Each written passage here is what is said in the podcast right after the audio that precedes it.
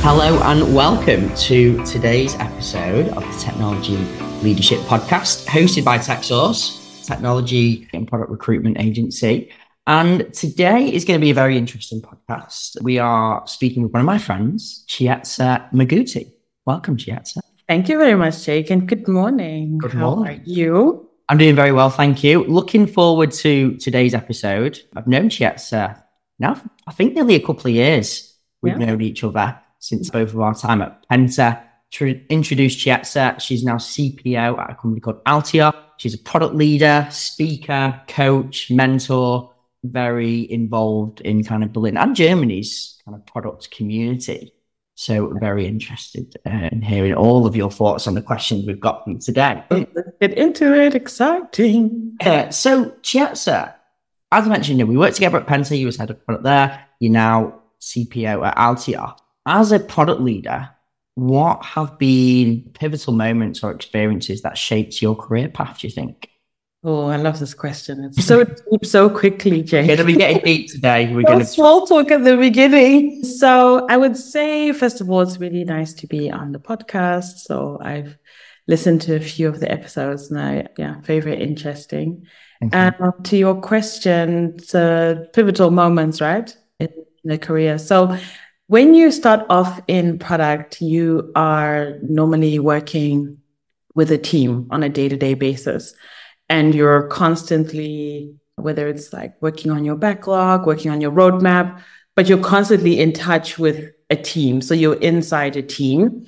And then as you develop in your career and you become more senior, for example, let's say you become sometimes they call them group PMs or a senior PM, head of product, director of product. Instead of you doing the work, you're now the one who is enabling people to do their best work. And you're not normally in a team, right? Like in the sense of working with a delivery team with engineers and QAs, architects, etc. And I think for me, that was a really big change because I love being in a team, as in a team of people, and we're working together all the time. And the thing I struggled with when I first moved into leadership was feeling like I wasn't getting this regular feedback about like how are things going and what can I improve. And I think it was also a lot to do with confidence because I got a lot of confidence from writing these great documents, writing these really good user stories, having all of these sessions with the team. And when you move into leadership, that feedback is not as frequent. Of course, I ask people for feedback, but I'm not getting this everyday feedback. So I think it was quite pivotal in that I had to reinvent myself and I had to realize that the confidence in my work had to come from inside and I couldn't just rely on validation from outside or from my team, from my peers around me. And also when you are in a leading position, even the person who's managing you does not expect to have to tell you all the time, Oh, you're doing a really good job. They just expect you to get on with your work. So that also was, I think, probably one of the, for me, that was probably the biggest, the biggest challenge. And how how did you mentally manage going from that, working within a team, getting validation from your manager, getting that confidence to then having to muster it up yourself? Because I feel that can resonate with a lot of people. Like we all enjoy getting rewarded for our hard work, all enjoy getting that recognition for our hard work. But now, as you said, when you go into a leadership role, your role is a, as an enabler is to get people to to do that and make them feel good about themselves and reward them. How did you do that then mentally? And how did you mentally manage that in terms of getting that reward from your managers to then the one giving that reward and having to create it in yourself? I had to really work on my mindset and I had to move away from being because really that whole external validation it comes from ego right? It comes from this primal need of ours to be acknowledged and to be validated. And i would say that i really had to dig into my very human side which is it's not about you right? It's not about me it's about everybody else around me. So changing that to say i don't necessarily have to be the one that's like getting all of the like praise, the accolades and the props and the whatever, but rather I'm the one who's now got the privilege and the honor to do that for other people. And also understanding that in life there are seasons. So I had my season and then now it is my turn to to be that person that was doing the encouraging and doing the praising and doing the enabling. And yeah, moving away from that, I need to be the one in the middle to being the cheerleader on the side. And this is now a role that I really enjoy so much more is being the cheerleader, being the enabler, because I benefited so much from very early in my career from managers who were so low ego. They would take me to meetings. I remember once going to a meeting with one of my bosses, and I was quite young. I think I was like 23 or 24. And this was a meeting with some of the leading people working in banking in the UK. And I just remember sitting there, like feeling frozen, thinking, what am I doing in this room? I'm not at the same level as all these people. But what I realized is that he wanted to expose me to these conversations to really see how people present themselves in meetings, what they talk about, how they get their point across, how these different interactions work. And I gained so much knowledge about how people work together, just being put into these situations. And he was super low ego, right? Because if he wasn't, he would never bring me into the room. And sometimes he would direct questions to me from people. He'd be like, Oh, Chiedza, what do you think? And I'd just be sitting there thinking, Me, I'm like 23 years old. Don't ask me. I have no idea. But I really benefited a lot from that. So I was very fortunate to have, yeah, very low ego managers early on. Nice. For that. And one thing you mentioned there, and actually I'd just like to make a point on, is that we go through seasons in our careers and in the kind of tech community. And I'd almost say, I think we all know 2023 has been a difficult year for a lot of people in regards to our community. Money's harder to come by for startups, layoffs, etc., etc. And yeah, I just thought it was worth mentioning that we're all going through this together. And yeah, it might be winter right now, let's say, but it'll be spring and summer soon enough, and we just have to keep on trucking along. I just thought it was worth mentioning that. So then, as a product leader, you've seen a lot of things. I'd like to get into how to be almost a, a better product manager, really. Now, what do you see as being a constant challenge for product managers within organizations? For product managers, I think one of the biggest challenges is that, but depending on the organization stage and also the organizational setup, there are different expectations of product managers, even within the organization and different teams. And this, I think, is so challenging. I think it's super difficult for people to find their feet sometimes because you know you expect to talk to customers make sure the backlog is up to date what about the quality of the user stories have you got feedback from the customer service team what about all the feedback coming from the sales team and it's being expected to be able to cover this massive broad spectrum of things to do and it's always the quality is always expected to be like at 100% and it's usually because the product is the cash cow, right? This is where the company is making money. And the product team is in the middle of all of these things, trying to make sense of things coming from left and right and trying to say what's important, what are the things that are going to drive the KPIs that we really care about, that we need to be successful. I would say that's probably the hardest thing. And I think also, especially in companies that are in the earlier stages of development, starting up, scaling up. There are also a lot of moving parts, right? So sometimes you have product managers who start at the very early stage and really covering so many different things. But as the company then scales and then more people are being added to the team, certain parts of people's work looks like it's being taken away. But rather it's about, okay, now it's time for you to specialize so that we can really figure out all the other skills that are needed to support you to do your best work. And I think those changes are really difficult. Also because startups don't have the luxury of having in big companies when there's changes, it's like there's a whole change management program about this is how we're going to communicate it. This is how we're going to engage everybody. This is how we're going to understand all the feedback we get. In a startup, there isn't that luxury of having this transformation group or change management. And people are really expected to just get on with it, get on with the change.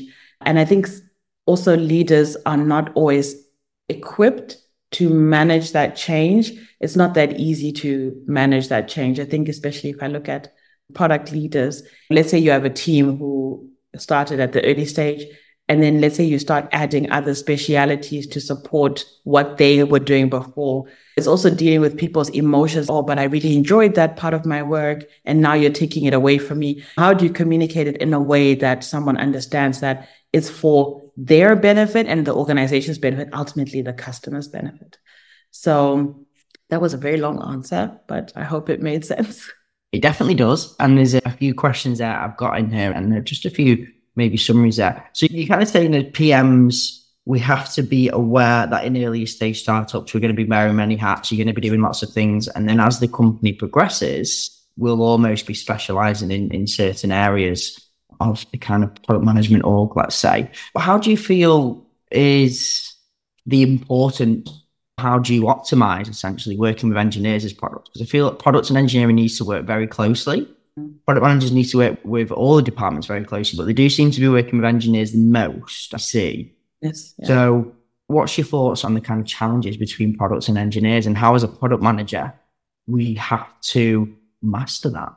So, this is one of my favorite questions. So, I actually started my career as a business analyst, and I was working in a delivery team with engineers, with QAs, with architects, etc. And the business analyst role is it's quite a technical role. I was responsible, for example, writing API specs and validating those specs. What we had at the time was that I was a business analyst and then we had a product manager as well. And it meant that the product manager could really focus on all of the other engagement that needed to happen, for example, with external stakeholders outside the company, talking to our customers, also liaising with like marketing, thinking about marketing campaigns, talking to legal, etc. And my job, we were like a pair. So we used to work together. So I used to cover a lot of the stuff around like technical specs and more of the detailed documentation and then all of the stuff around the user stories. And then the product manager would be like pulling in the higher level requirements that then I would elaborate on what's happened over time is, and so what that means is you have someone there with the engineers all the time who understands the business concept, who understands what the customers are looking for, and who also has a very good understanding of, because, you know, you can't always build exactly what someone wants, right? Sometimes you have to compromise. But because I was working with the product manager, I really knew where we had wiggle room. I also really knew as well when they would bring the high level requirements, I could already talk about it with them, challenge them. And I would go with them to meetings with stakeholders where very early on I could talk about potential implementation. What's happened is now that role has disappeared and it's merged into this one role. So you have the expectation that this one person is supposed to cover. And this working with engineers is very time consuming and it should be time consuming. Because if you think about it, writing user stories and writing stuff on Confluence pages, if we look at the cost versus every single line of code that you write, there's a huge investment that happens from the time something is on a document and now you're writing it into code. The engineers need someone who's there, who can answer their questions, who maybe from their perspective looks like they're being distracted by all of these things that are going on. And I think unfortunately what has happened is that some engineering teams, and I'm not I'm trying to be very like careful and diplomatic, maybe feel like they're not getting enough of that product manager time for the detailed stuff. And there's a bit of a vacuum between the engineering team and the product team. I think product has really optimized itself to be very outward looking. And I'm not saying it's a bad thing. I think it's good understanding that whole piece around discovery. Like, what are we actually trying to do and really trying to figure that out? I think what's been left now is there's this vacuum between that and the work that the engineers need to do. And product managers are often told, know your customer back to front, understand everything about your customer. I think that same energy should be into engineering. So really take time to understand how does engineering work? What are the things that they need? I see people, people have retros and things like that. But I think that the really underlying things that are not quite working in teams don't tend to come out in those retros.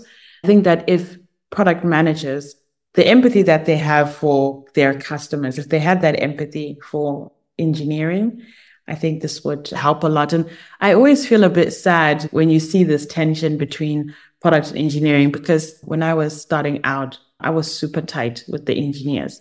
I learned so much from them just spending that amount, that, that intense amount of time with them. I really learned a huge amount. And that's why I also thought early on in my career that I would move into product architecture rather than product leadership. This was not actually my plan because I was so interested in the way that they build things and how they think things through. What's the best way? And all of that time that they poured into me and me taking the time to understand them has enabled me with the job that I do now to ask questions that even if I don't know the deep details of what's going on, I can ask questions because I've got all of these pieces and puzzles in my head about how engineering works and what they need to consider, what they need to think about. I'll give you a really mundane example. If you think about payments, right? And let's say you want to build a service that processes card payments. You might just say, yeah, we want you to process these type of payments. Okay, great. But you need to understand if we were to forecast how many do we think we're going to have? Because this is so important from an architecture perspective.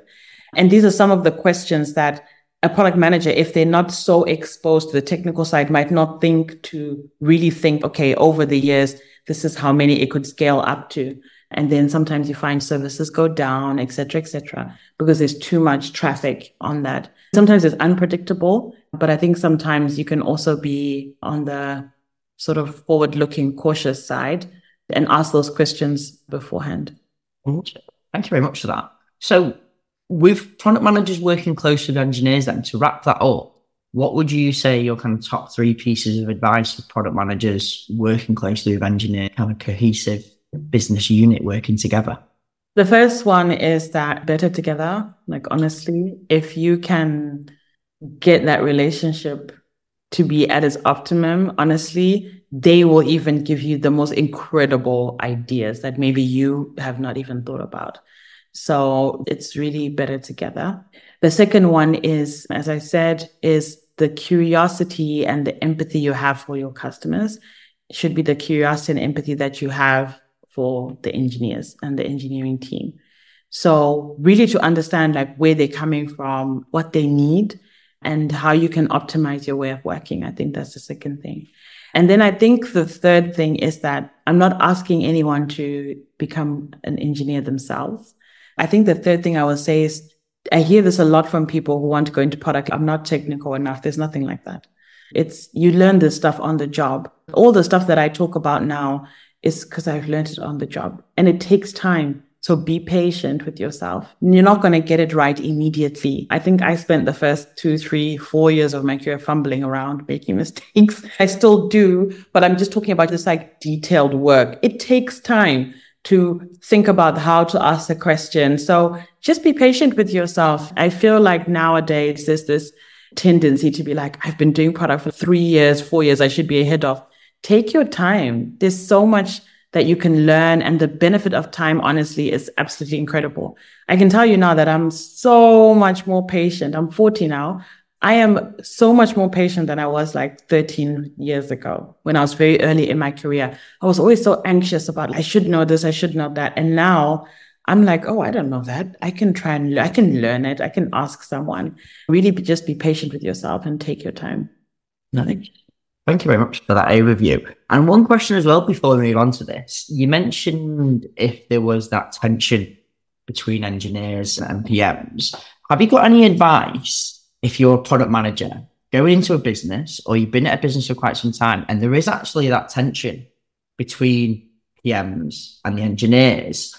Have you got any advice of how you'd almost knock down those walls and build those bridges and where to actually start?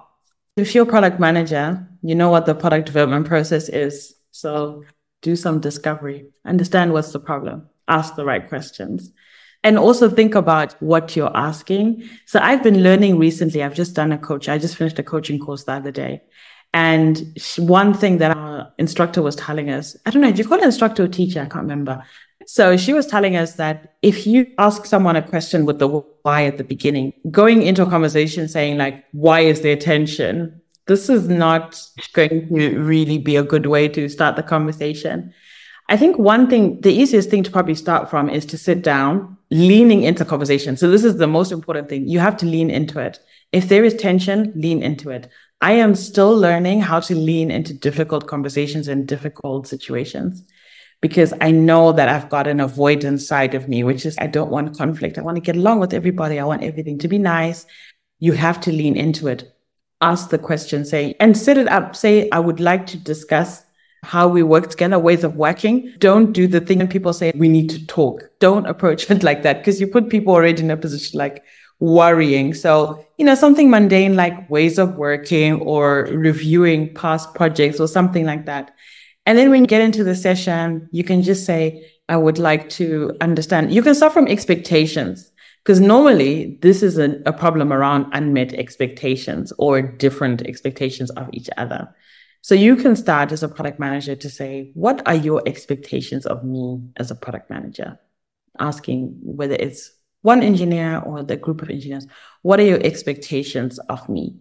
And then you can start the conversation. I think from there, you will uncover so many different things because once you have those expectations, then you can start to talk about maybe why they're not being met. How can you meet them? If it's not possible, how can you mitigate it? Because then maybe there's a conversation to be had with whoever's the leadership team to say, we have some of these gaps and how can we manage those gaps and how can we deal with them? Because I think once they're out in the open, then people can understand, like, you know what, I can really support you in this particular area. If they say, oh, we feel like you're not available, then talk about the things that you're doing. I'm doing a lot of customer calls. I'm doing a lot of customer research. I'm really trying to work on our KPIs and I want to do the KPIs so that we could do the planning, etc. So really getting that to be more open, having a more constructive conversation but the most important thing is you need to lean into it and ask the right questions. Like I said, with product discovery, it's always trying to understand what is the actual underlying problem rather than just treating symptoms. Awesome. Thanks so much. I feel like that's a very insightful answer there. Because I think a lot of PMs will face this at some point in their careers at, at any roles they're in. Awesome. Thanks so much for that Chiedza. Now let's move on to more leadership, being ahead of, being a CPO. So I'm sure there's a lot of product managers out there who want to get to that point and also a lot of head ofs listening as well who are already at that point. What challenges as a head of product leader are you facing, are you facing in your career? And also how do we overcome them? We'll unpack how do we overcome them. But yeah, as a kind of product leader, what are the challenges you're facing when you are in a business, you join a new business? I think that I think often when someone comes into that position, there's a lot of expectations for that person to deliver immediately. And most people I know who've gone into the, these type of roles, especially I'm talking about myself. I'm not even talking about a friend of a friend. I'm talking about me. You also put a lot of pressure on yourself because you feel like I need to know everything. I need to understand everything because I need to make decisions. And this can be really detrimental to your sort of mental, emotional health because you are putting yourself under this intense amount of pressure. People are like, yeah, we want to see the strategy. We want to see this. But you don't even understand the business. You have to understand the business model. You have to understand the business strategy. You have to understand the current team. How is the team set up? It takes time. It's not easy. And I know people might be listening saying, yeah, if the, if you're in the startup, there's no time for that. I think that some of the things that we see are coming from really rushed decision making, from not really having a considered approach to how should we do things and what should we change. And I think that the biggest challenge is actually not really to do with the organizations, but it's a very personal thing because we go into these roles and you change your state of your job on LinkedIn. And now all of a sudden it's like, head of, director, senior vice president. And then you think, I need to be creating magic immediately. And that is really overwhelming. So I would say most times it's that pressure that we put on ourselves. And actually, what's more important, and I've had this in this role, is really sitting with, with my boss and talking about expectations and just being like, you have to understand what's going on. There's so many different moving parts and you need to take the time to figure them out. And also remember that the cornerstone of product is relationships. So you need to take time to build the relationships, understand the people, understand the challenges, understand your market, understand the customers. It's a lot. It's really a lot. And I think really to be open to say, I don't know, I'm new. I need to figure it out. I'm like a sponge. One of the best things that I did in my current role is and I need to do it more often, is I just sat with someone in operations for two hours. It was the most insightful two hours ever because I was just watching how they work and what they do, talking to customers. And it gave me so many different insights. So just really taking your time and just being like, yes, I am now in this position, but it doesn't mean that I have to change the world immediately. And I need to take the time. And it goes back right to what we're talking about at the beginning around ego. It's that your ego is saying you have to do something. So people think you're so great. But actually, if you take your time and then eventually you'll be in a much better position to make decisions and people will rally around you because they, they trust you. They've built the relationship. They've built that understanding of where you're trying to go, what you're trying to do. Don't try to change everything all at the same time. And that really just comes from managing yourself. This is the thing that I've really learned in the last few years. It's not about anyone else. It's about managing yourself. So I feel from that, it's take your time. Don't rush into things. Learn as much as you can about the business. Yeah. And it's so tempting, by the way. I'm not saying it's really easy. It's so tempting to just be like, I'm going to jump into this. I'm going to jump into that. But at, when it's all said and done, it will, yeah, it's a lot. It's too much. So really try to take your time and talk to your leadership and say, these are my plans. This is what I'm trying to do. I just want to take my time to understand this, the company and I want to understand our products and I want to understand our customers. And it's not always easy, I know, but I think if you start from there, set the expectations, I think then this can really work much better. Nice.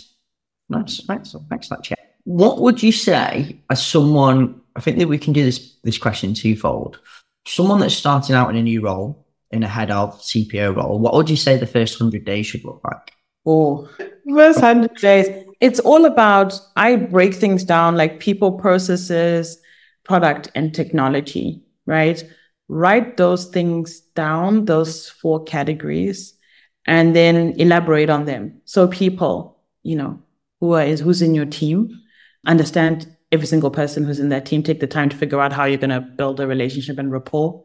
Also understand the processes. So shadowing people who are working on current projects, see how they work, see what happens. What's the exchange of information like? How do people prioritize? How do people do the planning? Of course, the product, like dive into the product. How does it work? Go into a, most companies have like a sandbox, right? Where you can test things out, onboard yourself to the product, see how it works read about your product, reading press, go on to, if it's B2C or even B2B, if there's a wide scale use of it, go on Twitter, read what people are saying, go on LinkedIn, read what people are saying. And then also with the technology is take the time to get to know the technology leadership. Ask them about sort of how they've got to where they are now. What are they most proud of? Are there any things that they're concerned about in terms of, I think most fast growing companies have a product debt issue. I don't call it tech debt because it's product debt. So, you know, these decisions are purposely made. Yeah. these decisions are purposely made by cross functional teams. So it's product debt. I feel like tech debt makes it seem like it's only something that the engineering team have to pay off in quotation marks. But actually tech debt is something that everybody, it's everybody has to pay. That's why I call it that. And I think month by month, it's just, I think every situation is unique, but every situation sets yourself at the end of this month, this is what I would like to be true. So maybe you say at the end of this month, I would like to have a better understanding of my team, or I want to have been part of one project or something like that. So I think doing that for the first 90 days is really helpful and check in with whoever is your manager as often as possible I have made this mistake before where I've just been so engrossed in what I was doing. Check in with them. Do they have feedback for you? What are they expecting from you? What are the challenges they're facing? Maybe there are a couple of things because you're coming, you're fresh, you've got new ideas. Make yourself available, make yourself open to see if you, there's something that you can participate in with the leadership team or something where you can share some of your ideas. I think a few years ago, I probably would have started off, I was more reserved and more shy. Now I'm trying to break through that and just be open and put my ideas on the table more, even if I don't have all the context. Because I think in a way you also learn how people react to different things. And also check in with yourself every couple of weeks, like how are you feeling? If you are feeling overwhelmed, stressed, or anxious, figure out what the root of it is. Often is probably you're putting a little bit too much pressure on yourself. So then really think about, okay, some of these milestones are a little bit too much. But yeah, I think that constant checking in is really important. I'm all about balance these days. Amazing. So really people process product technology and then yourself at the end, looking after yourself. I think that's quite good at the end. And I think that's quite interesting. And I think whether you're a product leader, senior PM, junior PM, starting in a new role, I think that's quite good advice for wherever you are in your career and what you should be focusing on in your first 100 days. So thanks very much for that, Chiedza. Oh, by the way, looking after yourself is number one. It's the most important. Um, yes. Because you won't be able to deal with people, product, process, technology if you're not good with yourself. So it's always most important. It is. It definitely is. I feel like in the past few years since we've set up TechSource and we're working on some of the projects, like that has come kind of even more. I feel like when you set up a business, it's just go. You don't really care about your health and well-being because you're just so engrossed in kind of building your baby and what you want to do. But then after a few setbacks, you realize that actually, yeah, health is wealth and health comes first all the time. So I'd like to move on to current state of our tech community. And there's been a big shift in change in the past year of growing at all costs, spending money on growing product, investing in new areas of the product and trying to get new revenue streams off the ground to actually then doing a complete 180, slowing down growth, stopping kind of growth at all costs and really having sustainable growth. How do you feel like the past year has affected product management as a product leader and just as a product manager yourself? What are your thoughts on this? And also, what is your advice to product managers going through this in right now and how they what they should be focusing on? Yeah, great question. When I started out working, I think I was working in a totally different environment, and all of these things around operational efficiencies was always extremely important and at the top of the list of how we work because the understanding was that you can grow your revenue, but if your costs are going up at the same time, then you know it's going to be really difficult for you to have decent profit margins. And I think what's the biggest challenge is really rethinking the way you look at these problems that you're trying to solve from a customer perspective. And I think one of the things that's been really difficult is for people to understand like the service design. So what do I mean by service design? Service design is the end to end of how your product is actually either being used by a customer or anything that is needs to be done from an internal perspective to support customers. This is the service design.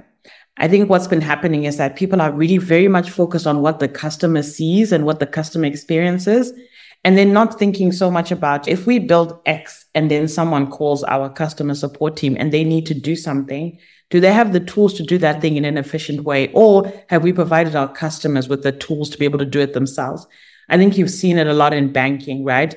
Remember how many branches of banks, they used to be everywhere and how that has just changed. Like it's completely different now. There are a lot of bank branches now that have been closed because there was such a focus when online banking came. They realized, oh, actually, we don't need all these branches because people can do stuff themselves, download their statements, do their direct debit returns, all of this kind of stuff. Can you imagine how much their costs just fell off a cliff after doing closing these branches. Now I think they're doing it a little bit too much. I think they're getting a little bit too excited with it.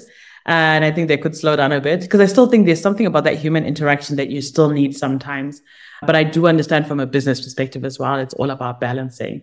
And I think that we don't really educate product managers in the last few years about service design. So from the time that a customer is maybe being onboarded, like how are they being onboarded? How automatic is that onboarding? Does someone have to do something manually in the background to make things work? Because we know that a lot of times we say just build the MVP, just build the simplest version. Let's test that out and see. But what tends to happen is the MVP gets built, it's performing, and then we move on to the next, we move on to the next, move on to the next. But as you keep doing that, you are accumulating more and more product debt you are accumulating a lot of stuff that needs to be done manually potentially. And people are great. People are so resourceful. And I think operations teams, customer care teams, they figure out a way to get it done, right? But then now they need more people to join the team to be able to do that. So you're growing your customer base, your product is expanding, and now there's just so much more manual work to do. So I think this change that's happened in the last year and a bit, it's actually quite, it's a huge shift, right? Because it's just going from just acquire customers, pour all of this money into acquisition. And now it's about saying like, how can we be more efficient?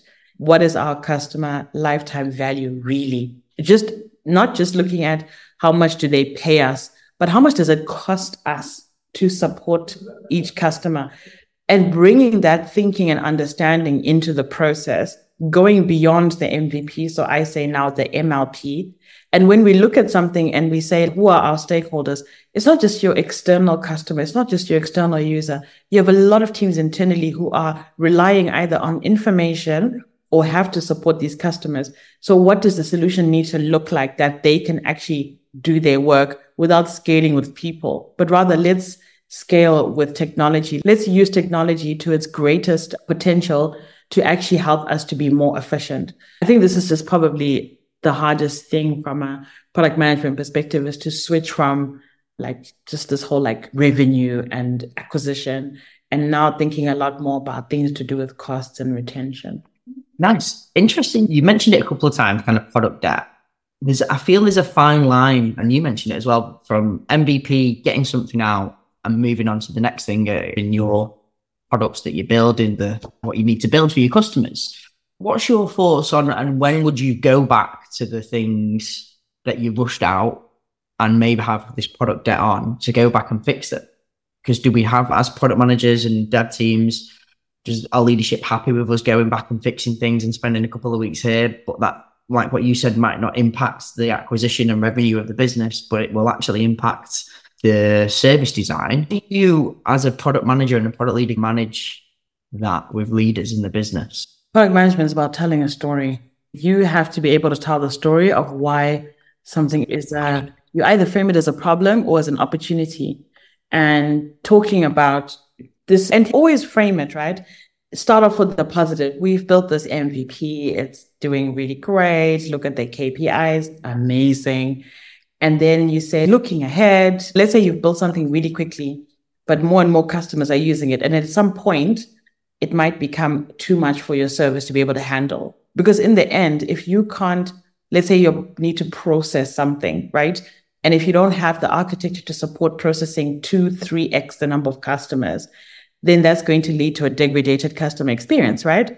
Because customers maybe will be trying to do something, they can't log in, they can't access it, or your app is unavailable. And that's the story you tell because it's connected in the end. If your customers are not happy, your NPS will go down. If your customers are not happy, they'll probably complain about it. When you're trying to acquire customers, they might see that and so really tell the story of how this actually affects our rev, could affect our revenue, or it could affect our acquisition. It could affect our retention. Not to put it in a doomsday way, but just projecting to say this is what would, and then also thinking about what are the other things that you want to do that may be connected to that particular thing. If that thing is not in a state where you can really scale or do more, then tell the story and I'm not saying most of the time you will be told like, no, we're moving on to the new thing, but always tell the story, put it on the table. In as much as you get all these customer problems, you get feedback from here, feedback from there, feedback from there. I think product teams can do a lot more to not be passive about the things they know are a problem and really advocate for that. Tell the story. Like I said, it's not about a doomsday scenario. It's just about framing, telling the story, making people aware because you're the one who knows the stuff and you're the one who knows what we could do. And maybe there's a halfway house. Hey, we could do this over a three month period in chunks. Maybe that's a little bit more palatable. Come up with A, B, and C, different options. You know, and ask, what do you think? What do you think? How would you, if it was on your side, what would you, how, what, how would you go about it? Or what would you think is the best thing? And if you tell the story with all the main, I guess, characters, players in it, just being very clear. Like I said, it's not about doomsday. Like it's like strategy, like a politician. I have to put it all out there. Like it's great. And we just need to handle this thing. And these are the different scenarios. Get feedback from people as well. Maybe go to the customer services team and try to understand from them, is this really a problem?